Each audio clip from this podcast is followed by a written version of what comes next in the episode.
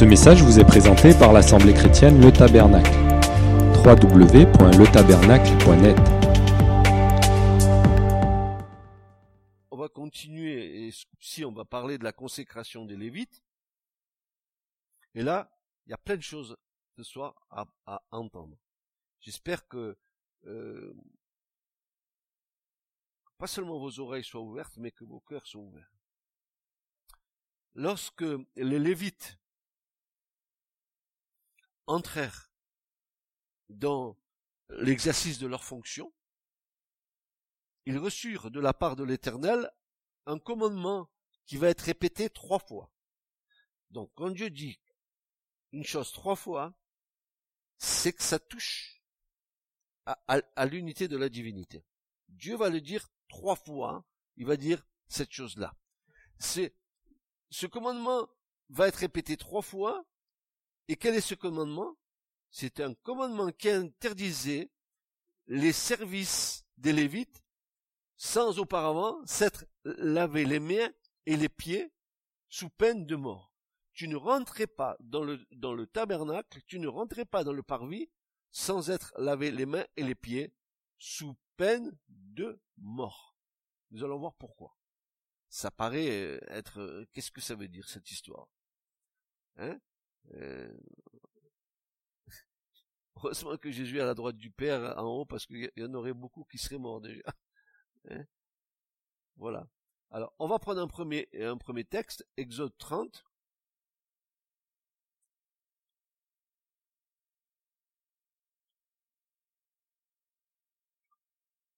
Verset 19 à 21. C'est l'ordre que Dieu va donner à Moïse. Il va dire, tu feras aussi une cuve d'airain et son soubassement d'airain pour s'y laver. Et tu la mettras entre la tente d'assignation et l'autel. Et tu y mettras de l'eau. Aaron et ses fils y laveront leurs mains et leurs pieds. Quand ils entreront dans la tente d'assignation, ils se laveront avec de l'eau, afin qu'ils ne meurent pas. Ou quand ils s'approcheront de l'autel pour faire le service, pour faire fumer le sacrifice fait par feu à l'Éternel, ils laveront leurs mains et leurs pieds, afin qu'ils ne meurent pas, et ce leur sera un statut perpétuel pour Aaron et sa semence en leur génération. C'est clair que aujourd'hui, ce statut demeure encore pour les Juifs sous la loi de Moïse. S'il y avait un temple aujourd'hui à Jérusalem, les Lévites et les sacrificateurs ne pourraient pas rentrer dans le temple sans s'être lavés les mains et des pieds sous peine de mort. Exode 40, versets 30 à 32.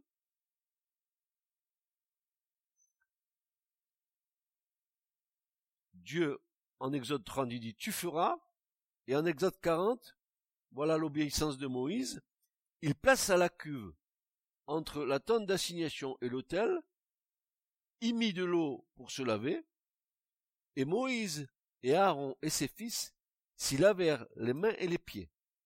Lorsqu'ils entraient dans la tente d'assignation, et qu'ils s'approchaient de l'autel, ils se lavaient comme l'Éternel l'avait commandé à Moïse. Vous vous rendez compte que euh, dans, dans un seul verset, c'est répété, pour bien nous faire comprendre que si ces choses ne se faisaient pas, ceux qui voulaient servir l'Éternel sans s'être passés par ce commandement risquaient la peine de mort. Et nous verrons qu'il y en a qui sont morts. Dans l'histoire biblique, les, deux premiers qui sont morts ont été les fils d'Aaron, Nadab et Abihu. Les premiers qui sont morts, ce sont les fils de celui qui devait donner l'exemple à, tout le tabernacle au niveau de l'obéissance de ce commandement. On verra pourquoi les fils ont fait n'importe quoi. Alors, le lavage devait s'effectuer à la cuve des reins dans le parvis, sous peine de sanctions lourdes, la mort. L'origine de ce rite, de ce rite de purification est contenue dans le Lévitique, qui est le code sacerdotal de ceux qui servent l'Éternel. Le Kohen, c'est-à-dire en hébreu le Kohen, le sacrificateur. Kohen, c'est le mot hébreu pour dire sacrificateur. Les Kohanines, ce sont les prêtres, les sacrificateurs. La Kohana, c'est l'ensemble des Kohanines. L'ensemble, c'est le, comment dirais-je, les rangs, les rangs sacerdotal, le rang sacerdotal qui renferme tous les sacrificateurs, tous les prêtres. Donc, l'origine de ce rite de purification est dans le Lévitique, le Kohen, en nous rappelant que le titre de Cohen est décerné héréditairement aux descendants d'Aaron, le frère de Moïse. Tous les prêtres qui allaient officier à l'autel, pas les Lévites, tous les prêtres devaient être descendants de Aaron et de Moïse. Tous. Les Lévites ne pouvaient pas s'approcher de l'autel. Donc, on va voir dans le, dans le tabernacle deux types de personnages se côtoyer. Les Lévites les sacrificateurs. Les sacrificateurs, eux, officient, n'est-ce pas, à l'autel, et aussi dans le lieu saint, et aussi une fois dans l'année dans le lieu très saint avec Aaron, mais les Lévites, eux, n'ont pas accès à ça. Ils servent dans le parvis, ils vont s'occuper de la partie. On pourrait dire en fait que les Lévites représentent aujourd'hui dans l'Église les diacres.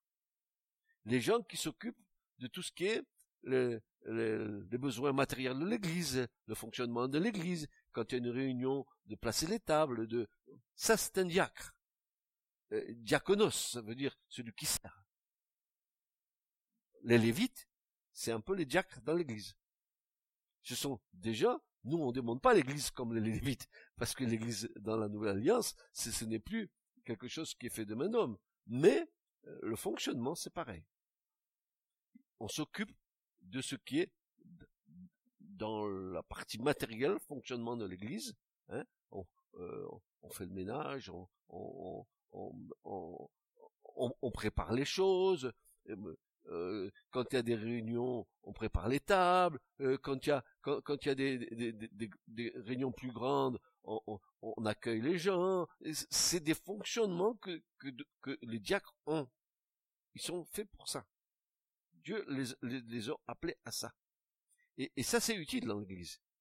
Parce que quand euh, une Église grandit, qu'elle qu'elle devient grande, le diaconat, c'est quelque chose d'important hein, pour ensuite pour ceux qui sont dans le besoin, hein, pour euh, la répartition, par exemple peut-être de la nourriture, des aliments que qu'on va distribuer pour les gens, etc., etc.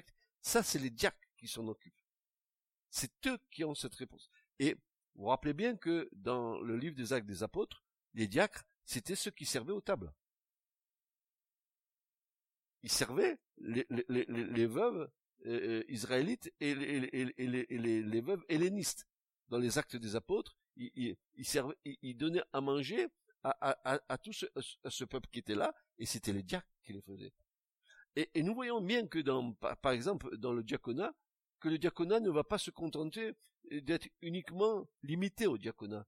Il, il, y a une évolution dans le diaconat, parce que si vous regardez bien les diacres que nous voyons dans les actes des apôtres, on va les trouver un peu plus tard comme des évangélistes. Philippe, Étienne, Nicanor, ils ont, évolué ensuite de les appeler. Ils ont. Moi, je crois que Dieu, il fait comme ça. Il commence à nous faire faire les choses les plus humbles. Si tu veux être fidèle dans les grandes choses, commence à être fidèle dans les petites choses. Et Dieu nous confie les petites choses pour savoir si nous nous plaisons à faire les choses qui sont humbles. Parce que si nous le faisons à contre-cœur en prétendant faire des choses bien plus grandes, tu ne passes pas par l'école de Dieu. Tu passes par l'école de la chair. Ça va pas marcher. Tôt ou tard, ça ne marchera pas. Donc, on voit, très très bien que dans, dans, dans, le parvis, on côtoie ces deux, ces, deux types de serviteurs, les lévites, n'est-ce pas, et, et, et, les, et, les, et les, les prêtres, les coanimes. Hein. Alors, le Cohen, qui avait seul droit d'officier au temple, devait, avant de prendre son service, se laver les mains et les pieds sous le même jet d'eau. Ça veut dire que non seulement les Lévites, mais les sacrificateurs aussi, ils avaient le même commandement. Parce que tu ne peux pas toucher le sacrifice qui, normalement, d'après le rituel, doit être parfait, avec des mains impures. Ça se comprend. Nous allons voir dans la nouvelle alliance euh, jusqu'où ça monte, hein, parce qu'il y a quelque chose derrière. Hein. Ça c'est sûr. Les prêtres, en effet, servaient au temple pieds nus. Ni les lévites, ni les sacrificateurs dans le parvis avaient des sandales. Ils étaient pieds nus. Alors, oh là là, qu'est-ce que ça veut dire tout ça? Ils étaient pieds nus. Eh oui. Il ne devait y avoir aucun obstacle de quelque nature que ce soit entre la plante de leurs pieds et les dalles de marbre du temple. À plus forte raison pour le tabernacle de Moïse, transportable et posé à même la terre. Quand le tabernacle de Moïse a fonctionné, il, a fonctionné pendant 40 ans dans le désert. Il n'était pas question de marbre, il n'y a pas question de temple stable comme à Jérusalem. Et il posait euh, même l'arche d'alliance où il y avait la présence de Dieu était posé à même la terre. Ce qui faisait dire que Christ est venu s'identifier. Dans, les temples euh, euh, des idoles, on faisait des, temples avec des escaliers qui montaient vers l'idole. L'idole ne venait pas à, la rencontre de l'adorateur, alors que Dieu, lui, il s'est mis sur le même pied d'égalité que l'homme. Christ est venu il s'est dépouillé de sa gloire, il, a, il, a pris il, a pris un corps de chair, il s'est fait homme parmi les hommes. Hein. C'est pour ça qu'il nous comprend parfaitement. C'est pour ça qu'il nous comprend parfaitement. Alors, on voit ici, euh, il ne devait y avoir aucun obstacle de quelque nature que ce soit entre la plante de leurs pieds ou les dalles des marbres du temple, à plus forte raison pour le tabernacle de Moïse transportable et posé à même la terre. La poussière de chaussures, des feuilles mortes ou autres objets rendrait invalide le service. Nous allons voir pourquoi. Parce que là où il y a la présence de Dieu, l'endroit est saint. Nous allons voir plein de textes comme ça, euh, où un premier texte. Quand Moïse s'est sauvé de l'Égypte et qu'il est parti en Madian et qu'il a, euh, il, a épousé la, fille de qui gardait et qui gardait les, moutons quand il, va avec ses moutons vers le mont Horeb et que tout d'un coup là il voit un, buisson euh, qui, qui, se, qui, se, qui, brûle, qui brûle mais qui se consume pas et qu'il entend une voix que Dieu se révèle à lui et, Dieu va lui dire Moïse ôte tes sandales car le lieu où tu te trouves est saint. À plus forte raison, dans le, dans le, dans le tabernacle ou dans le temple de Dieu. Ils avaient, ils avaient tous, ils marchaient tous pieds nus. Il y a aussi une, espèce de, compréhension que, euh, euh, euh, tu es attaché. Tu es attaché à la terre, tu es attaché au sol, tu es attaché, comme tu es attaché à Dieu. C'est pareil, c'est une symbolique. Il faut, le voir comme ça. Et regardez bien, la poussière de chaussures, des feuilles mortes ou un autre objet rendait invalide le service, d'où le lavage des pieds. Celui des mains obéit à la même règle. Du fait que le prêtre opérait des sacrifices avec ses mains, il ne devait pareillement n'y avoir aucun obstacle entre celle-ci et les parties de la bête offerte. Pourquoi? Parce que la bête qui était offerte, elle était sans tache, pure, sans défaut. c'était une préfiguration de Christ.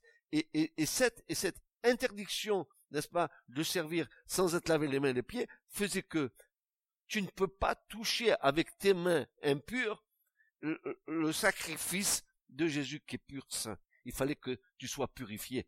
Et vous allez voir que dans la nouvelle alliance, comment, le Seigneur fait pour, pour, nous permettre, n'est-ce pas, de, d'avoir accès à, lui. C'est incroyable ce qu'il y a dans l'écriture. C'est incroyable. Moi, moi, je, quand, je regarde ça, quand, on en a la compréhension, je me dis, mais pourquoi, euh, euh, pourquoi on, ne croit pas en Dieu, quoi? Pourquoi, pourquoi, on est avancé dans la connaissance, d'accord, mais pourquoi parce qu'ils sont aveuglés, ils sont, ils sont obscurcis, ils, ont, ils, ont, ils ont des, ils ont des écailles sur les yeux comme Paul sur le chemin de Damas. Quand, quand il entend la voix et qu'il entend cette voix qui dit Je suis Jésus que tu persécutes, à ce moment-là, quand Ananias va lui imposer les mains, il est dit que des écailles lui sont tombées des yeux il était aveugle. Je vois, mais tu ne vois rien, tu es aveugle. Tu me vois, mais tu es aveugle. Il faut que les écailles tombent des yeux. Il faut que tu aies la vision spirituelle des choses. Sinon, tu es aveugle.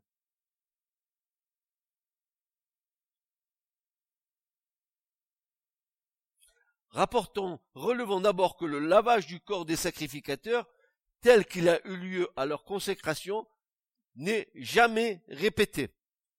Pour les sacrificateurs, ils ont été lavés une fois pour tout leur corps. Une seule fois. On ne parle pas des mains, on parle du corps. Ils ont été lavés une seule fois. Et ça, ça va nous parler dans la, nouvelle alliance. Vous allez voir comment ça va nous parler. Et il est dit, hein, euh, seuls les mains et les pieds doivent être lavés toujours à nouveau dans la cuve. Pas le corps entier, que les mains et les pieds, pas le corps. Le corps, ça a été fait une fois pour toutes. Tu es pur. Mais tout ce qui s'attache encore à ta personne, les mains et les pieds par lesquels tu es en contact avec les choses, ça, faut que ça soit purifié. C'est ce que Jésus va faire avec les disciples dans Jean 13. Vous allez voir comme, la, chose est belle. Parce que il y a, rien de forfuit, il y a rien de forfuit.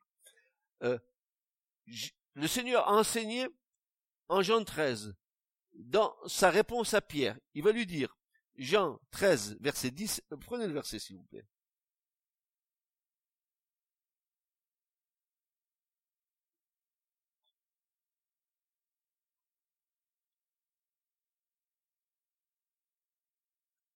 Quand Jésus va se ceindre donnera et qui va euh, vouloir laver les mains, les pieds aux disciples, Pierre va dire non, non, non, non, non, non, non, non, tu me laves pas les pieds à moi, non, non.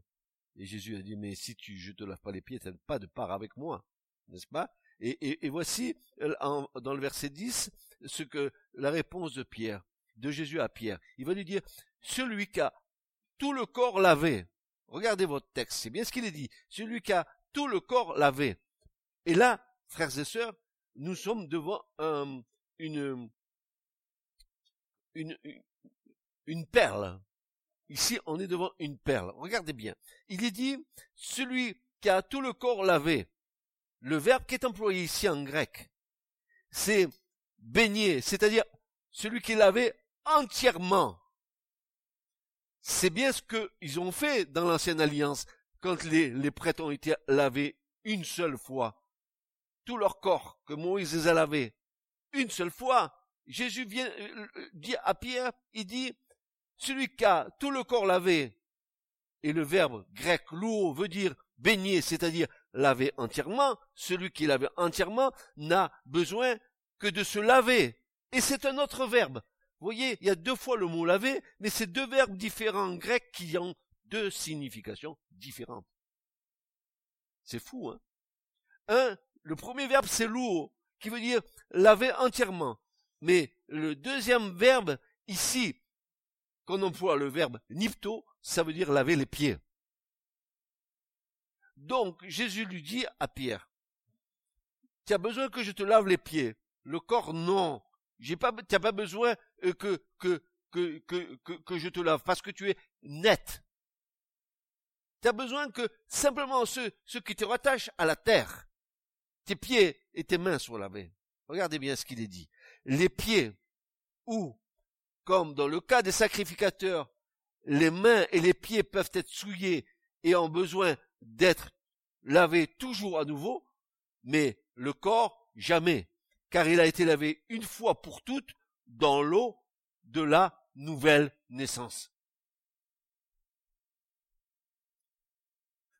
Quand tu nais, tu nais de l'eau, tu sors de l'eau, tu sors de l'eau, tu, jaillis, tu es tout lavé. Mais après, dans ta marche à la nouvelle naissance, dans ta marche terrestre, tu as besoin d'être purifié. Tu as besoin que de temps en temps tes mains soient lavées. Chaque fois que tu sers le Seigneur, que tu viens euh, ou enseigner ou prêcher ou faire quelque chose pour Dieu, eh ben tu te dis est-ce que je suis en état de me présenter devant Dieu? Qu'est-ce que j'ai fait avec mes mains?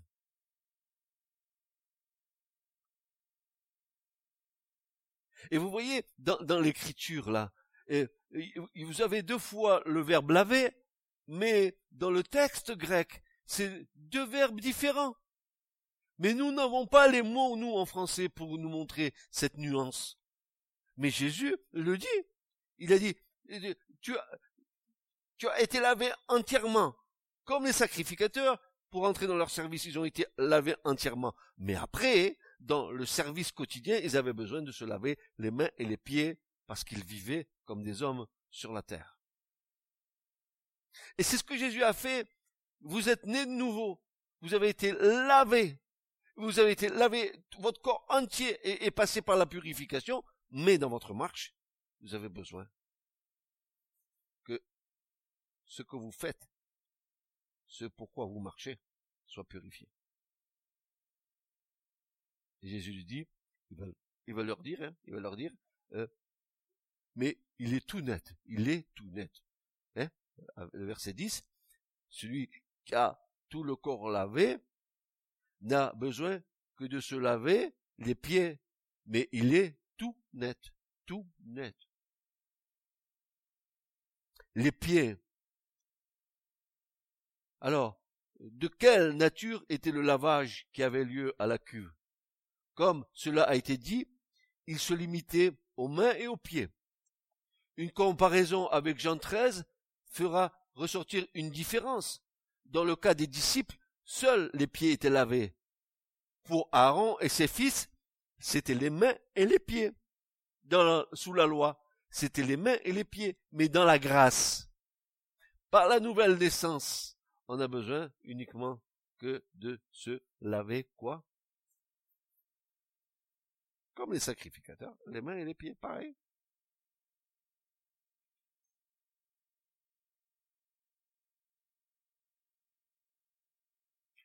La, la différence vient du caractère des dispensations. Pour les sacrificateurs, les mains sont indiquées aussi bien que les pieds parce que leur travail était en question, ils étaient sous la loi. Mais pour les disciples, seuls les pieds sont lavés car bien qu'effectués avant que le Seigneur ne les eût quittés, c'est un acte typique de la position présente des croyants pour qui il ne s'agit pas d'œuvre de la loi, mais qu'il s'agit de la marche. C'est pourquoi tu marches. Là-bas, c'était les œuvres de la loi. Là, tu marches dans la grâce. Donc, tu as besoin. Vous, savez pourquoi euh, l'Écriture nous dit que nous sommes des, Lévites? Pourquoi euh, euh, Pierre nous dit vous êtes une sainte sacrificature? Mais parce que il y a une analogie entre l'ancienne alliance et la nouvelle. À part que dans la nouvelle alliance, nous sommes une sacrificature, non pas de la loi, mais une sacrificature de l'esprit. C'est différent.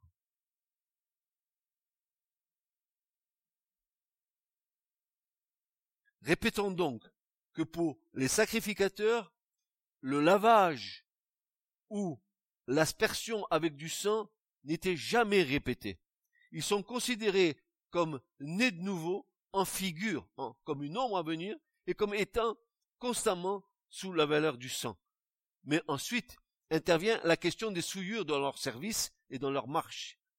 S'il n'y avait eu de provision à cet égard, ils auraient été exclus de leur fonction sacerdotale dans le sanctuaire. Car comment auraient-ils pu se présenter devant Dieu avec des mains et des pieds souillés, entrer dans la présence de celui dont il est dit, la sainteté sied à ta maison. D'où cette miséricordieuse ressource de l'eau, symbole de la parole, afin que, avant d'entrer dans le lieu saint, ils puissent se nettoyer les mains et les pieds des souillures qu'ils avaient contractées. Ça c'est clair. Est-ce que vous comprenez cela?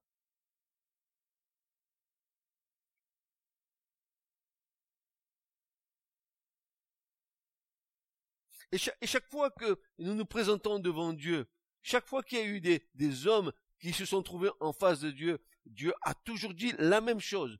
Il va dire, n'est-ce pas, à Aaron, n'approche pas, à, pardon, à Moïse, n'approche pas et ôte tes sandales, car le lieu où tu te tiens est saint. Il va dire ça à Moïse sur le mont Horeb. Ensuite à Josué. À nouveau, ça va être dit. Josué, chapitre 5, versets 13 à 15. Il arriva comme Josué était près de Jéricho, qu'il leva ses yeux, et voici, un homme se tenait debout, devant lui, son épée nue dans sa main, et Josué alla vers lui et lui dit, Es-tu pour nous ou pour nos ennemis? Il dit non, car c'est comme chef de l'armée de l'Éternel que je suis venu maintenant. Et Josué tomba sur sa face contre terre et lui rendit hommage et lui dit, Qu'est-ce que mon Seigneur dit à son serviteur? Et le chef de l'armée de l'Éternel dit à Josué, qu'est-ce qu'il lui dit? Ôte ta sandale de ton pied, car le lieu sur lequel tu te tiens est saint. Et Josué fit ainsi. Josué 5, versets 13 à 15.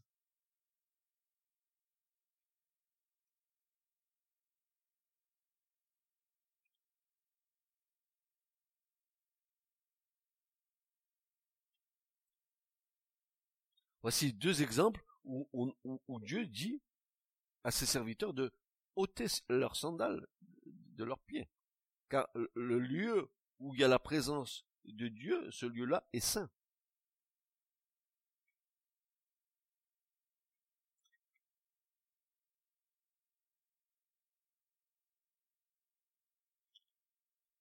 Se présenter nu se, pardon, se présenter pieds nus devant Dieu est un signe de respect envers la divinité, un, signe d'humilité de la part de la créature face à son créateur. Mais se mettre pieds nus, c'est aussi assurer sa présence en un lieu par le contact direct du sol. Être pieds nus, c'est également s'approcher plus près de soi-même. C'est abandonner ceux qui exercent une pression ou une protection, un abandon qui me permet d'être soi. C'est une, expérience qu'on peut ressentir quand on enlève ses chaussures après une journée de travail bien remplie. Quelle détente, quel bien-être, quelle disponibilité, n'est-ce pas? Je quitte mes, mes, mes chaussures, je, hein, j'agite mes, mes petits doigts de pied ah, cool. Bien. N'est-ce pas? À l'Oreb, pieds nus devant le buisson ardent, Moïse est là, vraiment là, prêt à entendre ce que va dire le Seigneur, le Dieu d'Abraham, d'Isaac et de Jacob. Il est prêt à entendre.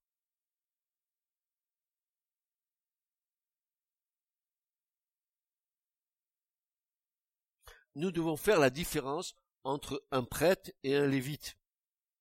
Autour du tabernacle campent les lévites qui font tampon entre le peuple et le sanctuaire. Vous avez vu que les tentes du tabernacle euh, des lévites étaient pratiquement euh, adossées autour du parvis et, et faisaient une séparation entre, le peuple et le sanctuaire. C'était, ils faisaient tampon entre le sanctuaire et, et le reste du peuple. Alors là, les Israélites pouvaient pénétrer sur le parvis du sanctuaire pour y apporter leur sacrifice et les Lévites pour y accomplir leur service. Mais ils ne devaient pas s'approcher de l'autel. Les prêtres seuls pouvaient s'approcher de l'autel et pénétrer dans le lieu saint du tabernacle. Et maintenant, frères et sœurs, je vais maintenant vous faire communiquer une chose qui m'avait vraiment surpris il y a des années en arrière et, et, auquel on donne un sens tout à fait euh, religieux à, à, ce que nous allons entendre. Euh, quand quand quand euh, Aaron va consacrer quand Moïse va consacrer Aaron et ses fils voici ce que va déclarer l'écriture. Dans Exode 28 41 il va dire, il va être dit ceci, tu un revêtiras Aaron ton frère et ses fils avec lui, et voici ce que tu leur feras. J'aimerais bien que vous regardiez le verset 41 d'Exode 28.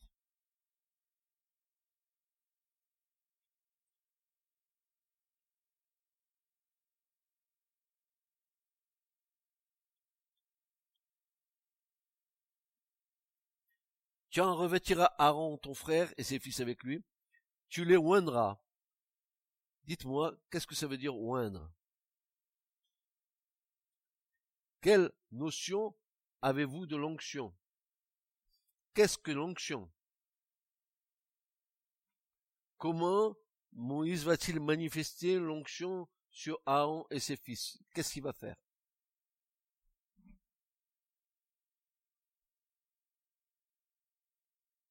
Vous lisez un texte. Alors qu'il va faire quoi? De l'huile. Quelle huile? C'est quoi l'onction qui a été préparée?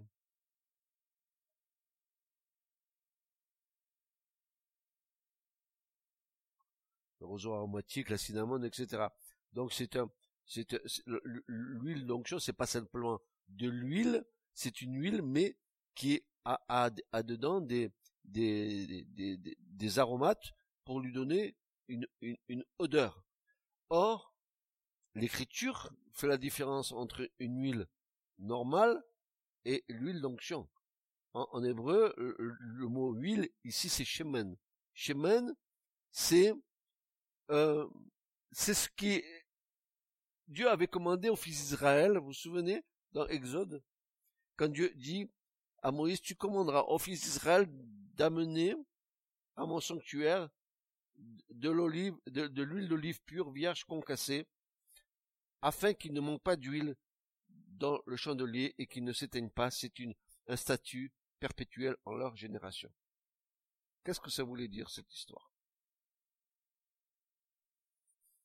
L'huile devait fournir l'Israélite dans sa maison et apportée au tabernacle, c'était cette huile qui servait, après être préparée, n'est-ce pas, à, à, à, oindre tout ce qui devait être oint pour le service.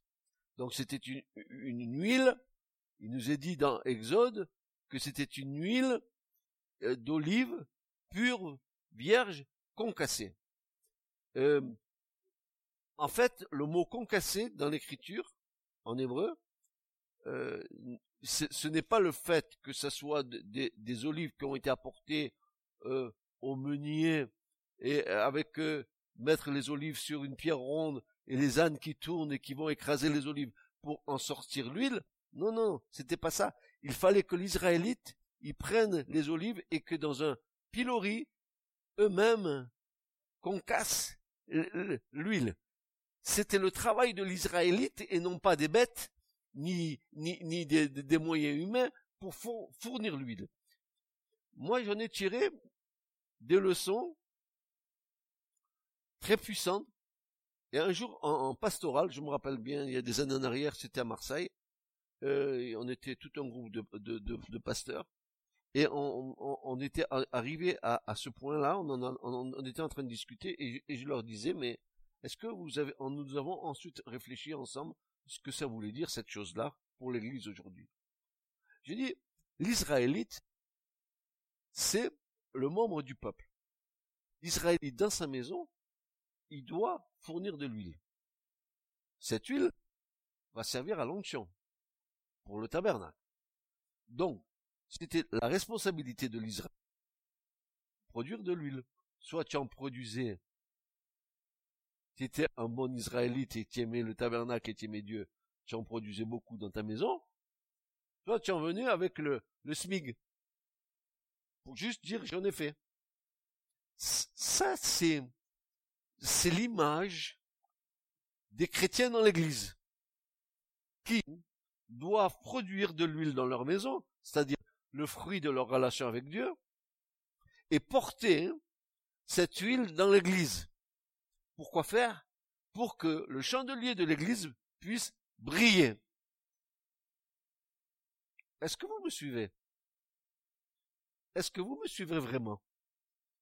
Ça veut dire que si l'église que nous avons, elle a aucun, euh, aucun rayonnement, aucune lumière, c'est que ceux qui viennent à l'église, ils apportent pas avec eux le de leur relation avec Dieu. Et que l'église, elle est morte parce que les gens, ils sont morts chez eux.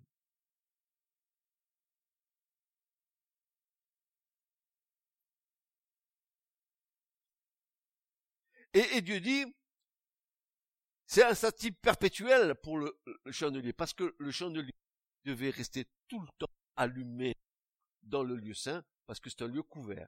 Il fallait, c'était la seule lumière qu'il y avait dans les lieux saints. Le chandelier. Donc, vous comprenez bien que quand ce commandement est donné, n'est-ce pas, à, à, à Moïse, et qu'il le transmet au peuple, quelle est la responsabilité du peuple? Si on voulait que le témoignage de l'Éternel soit grand, et que le chandelier brille partout où le tabernacle se déplaçait, il fallait que le chandelier soit alimenté d'huile. Et c'était la responsabilité de qui? Du pasteur? De Moïse? D'Aaron? Ou de l'Israël? Ce n'est pas de la responsabilité du pasteur que l'église soit, oui, il y est pour quelque chose, il va apporter sa part. Mais c'est pas que le pasteur. Il chaque membre.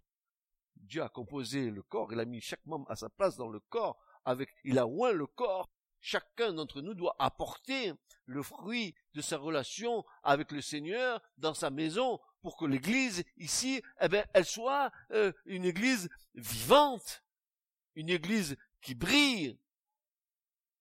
Et pas seulement que ce soit le pasteur ou,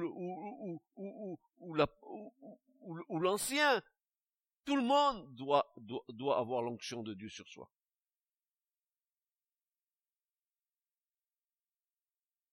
Et quand tu parles d'onction, et permets-moi de, te dire, mon frère, euh, l'onction, tu me dis, l'onction, elle se fait avec, avec, euh, avec des, des, des, arômes. Oui, mais dans ces arômes-là, il y a dedans des arômes, le roseau aromatique, n'est-ce pas? Il donne un bon parfum à, à l'huile d'onction. Est-ce que quand je viens vers toi et que j'ai une relation avec toi, est-ce que je sens l'onction qui est sur ta vie? Est-ce que tu sens bon? Dans l'onction. Ça veut dire, est-ce que tu vas m'édifier? Est-ce que tu vas, tu vas, tu, vas me transmettre les choses que tu as reçues de Dieu?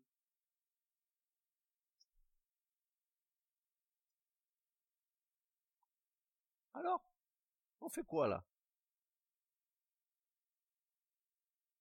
Parce que c'est bien de dire, hein, euh, l'onction. J'ai fait, euh, euh, il y a bien des années, j'ai fait une, prédication là-dessus, et je disais que l'onction, avec avec la myrrhe, hein, dedans, parce qu'il y a de la myrrhe. La, la myrrhe, c'est le symbole de souffrance. Quand tu as l'onction de Dieu, apprête-toi à, souffrir, comme Christ a souffert. Il était loin de Dieu, il a souffert. Il n'y a pas seulement que tu vas sentir bon, mais il va falloir que tu passes par la souffrance. C'est ça l'onction. C'est pas simplement, je, hein, je suis rempli du Saint-Esprit, j'ai fait des bons, des cabrioles, j'ai fait... Non, non, c'est pas ça. Non, non, c'est pas ça. Tu sais, je rigole pas. Je, sais très bien ce que je suis en train de dire et ça et moi au fond de mon cœur ça me ça, ça, m'attriste parce que je sais que euh, euh, quand on aura pris conscience n'est-ce pas, de, de, la valeur qu'on a aux yeux de Dieu. Si Dieu m'a placé là, et qu'il a oint le corps, donc je, je, dois, je dois avoir l'onction sur ma vie. Et mon onction, je dois la communiquer aux autres. Je la garde pas pour moi. Il faut que tout le corps soit un. Si tu es un, si tu es un, si je suis un, eh ben le, corps local, il va il va, il va, il va baigner dans l'onction. Et alors, on, on aura une présence du Seigneur ici fantastique. Combien de fois je vous dis, mais libérez vos cœurs, libérez. Pourquoi je vous dis ça? Parce que je sais très bien, je sais très bien, par expérience depuis des années, si une église, doit être vivante, c'est parce que les membres de l'église sont vivants en dehors de l'église, ils sont vivants chez eux, dans leur relation avec Dieu, dans leur communion avec le Seigneur. Si tu n'as rien là-bas et que tu viens ici, tu n'apporteras rien. Ta présence. Mais il faut que tu viennes avec ce que tu reçois de Dieu dans ta maison. Je te dis, tu es venu une heure et demie ici ce soir, tu viendras dimanche deux heures là, tu vas faire quatre, cinq heures, six heures dans une semaine ici dans l'église, et le reste du temps dans ta maison. Qu'est-ce que c'est que six heures par rapport à sept jours d'une semaine? Qu'est-ce que tu fais dans ta semaine? Dans ta maison, tu fais quoi? Parce qu'il faut que tu, viennes ici avec ce que tu as produit chez toi, dans ta relation avec Dieu, dans la prière, dans la parole, pour, pour que quand tu viens, tu peux édifier l'autre, tu tu il n'y a pas besoin que ce soit toujours le pasteur qui, encourage, qui encourage. Et, et alors, toi, toi, tu reçois rien. Tu veux toujours recevoir, recevoir et pas donner. Il y a plus de bonheur à donner qu'à recevoir, dit l'écriture. Alors, jusqu'à quand est-ce que nous allons prendre conscience que nous sommes appelés, n'est-ce pas, à recevoir de Dieu pour donner aux autres? Mais encore faut-il que je reçoive de Dieu. Et ça, c'est ma relation avec Dieu. Et c'est là que, que ce verset est tellement important. Commande aux enfants d'Israël. C'est un commandement. Commande. Qui produisent de l'huile dans leur maison. Pas parce que, pas encore, euh, tu sais le truc du feignant, hein, hein je, je, je vais pas le faire chez moi parce que c'est trop dur de faire ci. Je vais aller là-bas et ils vont me le faire. Tu vois bien que c'est le fruit de l'Israélite, c'est le fruit de, sa relation avec Dieu dans sa maison. C'est pas, c'est, pas je vais à Carrefour hein, chercher une bouteille d'huile, quoi. Comprends bien?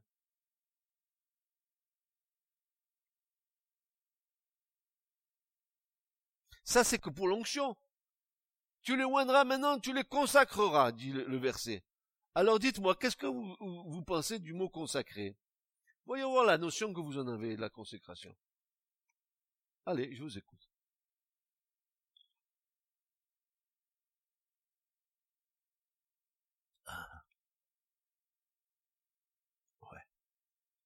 C'est c'est juste.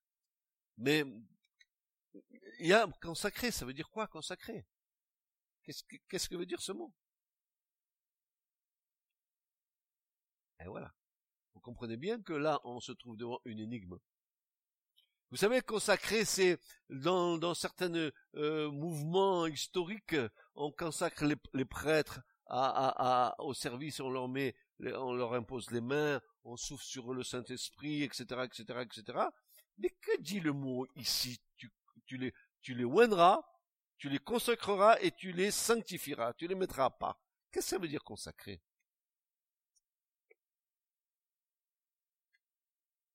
Eh ben, c'est pas un mot religieux et loin de l'autre. Le mot ici en hébreu, c'est tu rempliras leurs mains. C'est ça la consécration tout ce que ta main trouve à faire pour l'éternel, fais-le, et c'est là ta consécration.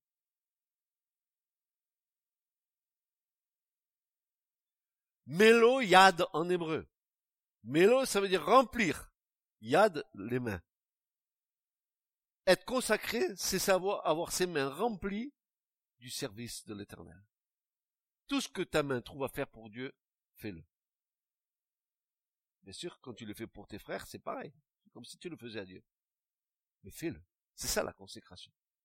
C'est pas un rite religieux qui, me viendra te poser dessus pour dire tu es consacré, on va te mettre de l'onction, un ongon dessus pour être consacré. Non, non, non, non. Le, mot hébreu ne dit pas ça. Et alors, bien sûr que tu comprends bien que je me suis pas arrêté là. Je suis, allé voir dans la, dans la traduction de la Septante. Et je me suis dit, voyons voir si la Septante hein, euh, traduit la même chose.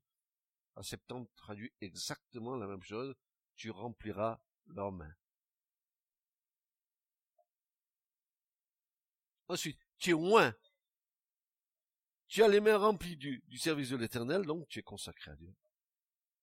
Tu es sanctifié, tu es mis à part pour Dieu. Mais dans la nouvelle alliance, c'est pareil. Vous croyez, non, moi je veux vous poser une question.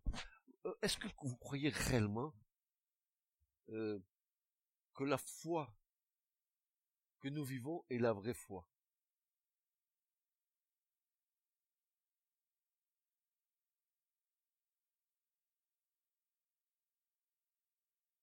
Parce que là, on a, des questions à se poser. Est-ce que, est-ce que euh, la façon dont les, assemblées vivent aujourd'hui reflète ce, que Dieu demande. Si nos assemblées ne reflètent pas ce que Dieu demande, nous sommes dans l'organisation humaine hein, et non pas dans l'organisation de Dieu. Comment nous faisons? Quand nous avons entendu ces choses, est-ce que nous allons euh, rectifier le tir? Pour être agréable à Dieu. Sans, l'onction, sans, l'onction, c'est-à-dire sans, la présence du Saint-Esprit en toi, euh, euh, il est dit dans l'Ecclésiaste, hein, tout, ce que ta main trouve à faire, fais-le. C'est une symbolique, n'est-ce pas, de, la, de, de, de tout mon être. Pour le Seigneur. Oh, Jésus, viens sur moi. Ah. Ah, mon père vient de mourir. Il faut que j'aille l'enterrer. Et Jésus répond, laisse les morts enterrer les morts. Toi, suis-moi. Ah, je peux pas, tu vois, j'ai, des champs, j'ai des, richesses, Et Jésus dit, bah, prends ça, vends, vends tout, donne-le aux pauvres. Là, il allait tout triste. Il n'était pas décidé à laisser son, compte en banque ou son compte d'épargne logement qu'il avait placé là-bas pour le donner aux pauvres et suivre le Seigneur.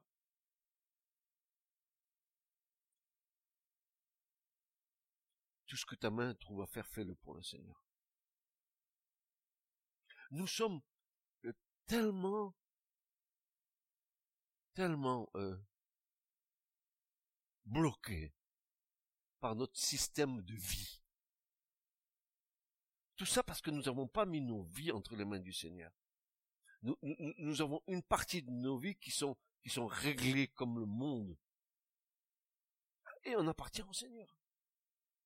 Et ça, c'est un blocage pour nous. Ça, ça, ça, nous empêche de servir le Seigneur comme nous devrions le servir.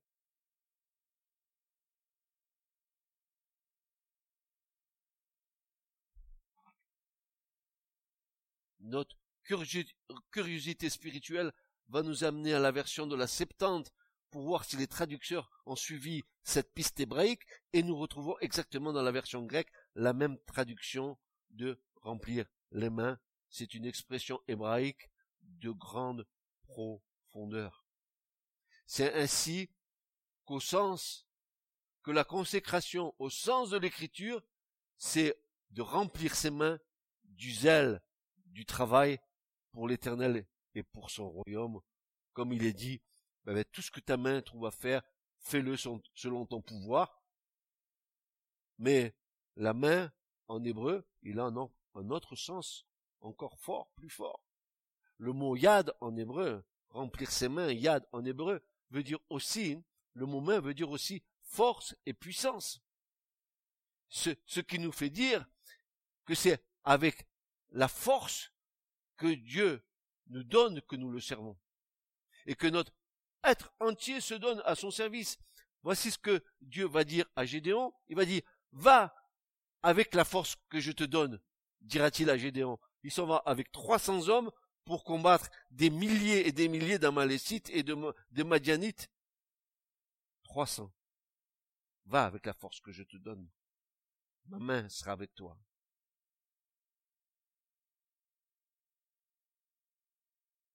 Pourquoi croyez-vous que Jésus est, assis à la droite de Dieu? C'est la position d'autorité, la main droite. La force, puissance. Alors, ce il m'a conduit dans une piste que je vais partager avec vous. Parce que moi aussi, je suis en train d'apprendre tous les jours avec le Seigneur. Alors je me suis dit, mais je connais, j'ai un, un, psaume dans mon cœur qui me sort. À ce moment-là, j'étais en train de faire l'enseignement, et puis tout d'un coup, je partager ça avec ma femme le matin de bonheur. Je disais, mais regarde, hein, qui est-ce qui montera en la montagne de l'Éternel et qui se tiendra dans le lieu de, de sa sainteté? Celui qui a les mains innocentes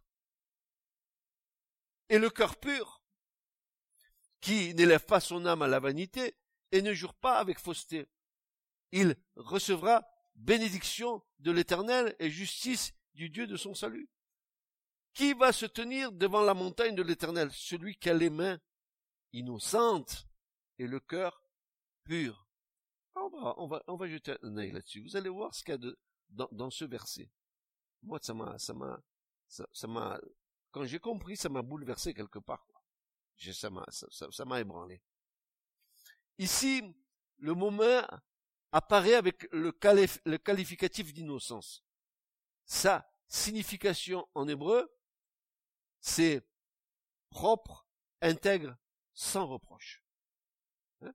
C'est-à-dire les mains innocentes. C'est des mains propres, intègres et sans reproche. Un cœur pur, des mains innocentes et un cœur. Et c'est là la surprise. Car, euh, euh, le mot que nous trouvons ici pour le cœur pur, le mot pur, frères et sœurs, vous savez quel est le mot qui est là? Ça, moi, alors je, suis resté très surpris. Le mot pur, c'est le mot bar en hébreu. Et le mot bar en hébreu, c'est aussi le mot fils. Ah, je me suis dit, tiens, tiens, tiens, tiens. C'est deux mots, bar, qui sont dans l'écriture. Il s'écrit exactement la, même chose. Un veut dire fils, que nous trouvons dans Bereshit. Au commencement, Dieu créa, Barbara, le fils créa. Et puis, voilà que je trouve dans le, dans, dans le cœur pur le mot bar en même temps. Et je regarde la signification du mot bar. Je vois pur, comme il a été traduit là, le cœur pur, mais je vois aussi cette signification, et c'est là où ça m'a, époustouflé, c'est, ça veut dire l'élu, le choisi, le préféré et le pur. Alors je me suis dit, il y a une relation de cause à effet. Un, un cœur pur. Jésus avait le cœur pur. Il était Bach, mais il était aussi Bach le Fils. C'est pour ça que j'ai révisé ma traduction de commencement, où il est dit au commencement le Fils créa, mais maintenant je dis au, commencement, le Fils, c'est-à-dire le choisi, c'est-à-dire l'élu, c'est-à-dire le préféré, c'est-à-dire le pur, créa. Ah, ça augmente la gloire de Jésus. Ça m'a fait voir Jésus dans une dimension et mon cœur s'est réjoui. J'étais, mon cœur explosait de joie tellement que j'étais heureux de découvrir encore une notion du Christ qui, imaginez, deux mots qui s'écrivent pareil. Un, ça veut dire le Fils et le Fils de Dieu, et l'autre, ça veut dire pur, le choisi, l'élu, le préféré. J'ai dit, c'est pas possible. L'écriture, c'est un trésor. C'est psaume 24. Ça, on devrait le savoir, c'est un, psaume. Après, il dit, euh, il dit dans ce psaume, euh, euh, portail et, euh, portes éternelles, élevez-vous, car, car le roi de gloire vient. Qui est le roi de gloire? L'éternel est le roi de gloire. Hein? tu peux le lire si tu veux, hein le psaume 24. On peut le lire. Lis-le si tu veux. Qui soutiendra? Vas-y.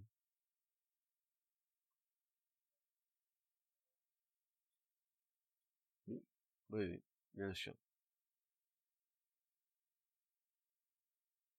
Plus fort, que Hugo.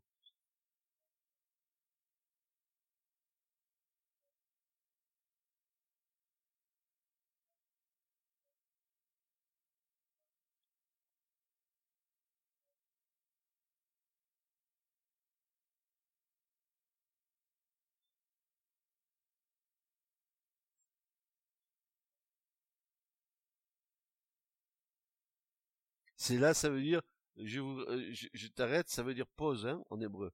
C'est là, c'est pas un mot, hein. C'est euh, euh, quand on psalmodie le psaume, quand il y a c'est là, pause, on s'arrête un court instant. Ça veut dire pause. C'est pas un mot hébreu spécifique. Tu continues?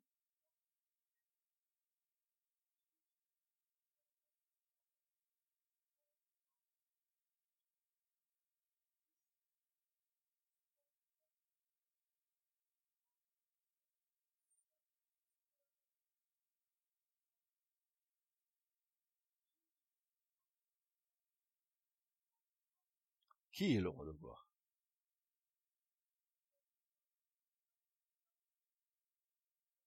Amen.